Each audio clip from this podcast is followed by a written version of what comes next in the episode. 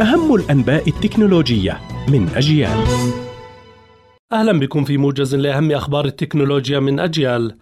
أنظمة الذكاء الاصطناعي تحدث ثورة في كيفية تشخيص أمراض القلب وعلاجها، حيث كشفت دراسة عن نموذج للذكاء الاصطناعي تم تدريبه على صور لقلوب مرضى وخلفياتهم الصحية ليتنبأ فيما إذا كان المريض قد يصاب بسكتة قلبية مميتة، ويعتقد حاليا أن الذكاء الاصطناعي أكثر فاعلية في هذه المهمة من الطبيب، حيث يكتشف الذكاء الاصطناعي أنماطا في التصوير بالرنين المغناطيسي للقلب غير مرئية بالعين. العين المجردة وكالة ال FBI الأمريكية تكشف تورط مجموعة القراصنة الفاعلة في كوريا الشمالية بعمليات سرقة عملات مشفرة بقيمة 600 مليون دولار في مارس آذار الماضي في عملية وصفت بأنها أكبر سرقة تطال العملات الرقمية على الإطلاق. شركة أوبو الصينية تعلن تنظيم حدث في 24 إبريل الجاري للإعلان عن مجموعة أوبو K 10 والتي ستتضمن طرازين جديدين هما هاتف أوبو K 10 5G وأوبو K 10 Pro 5G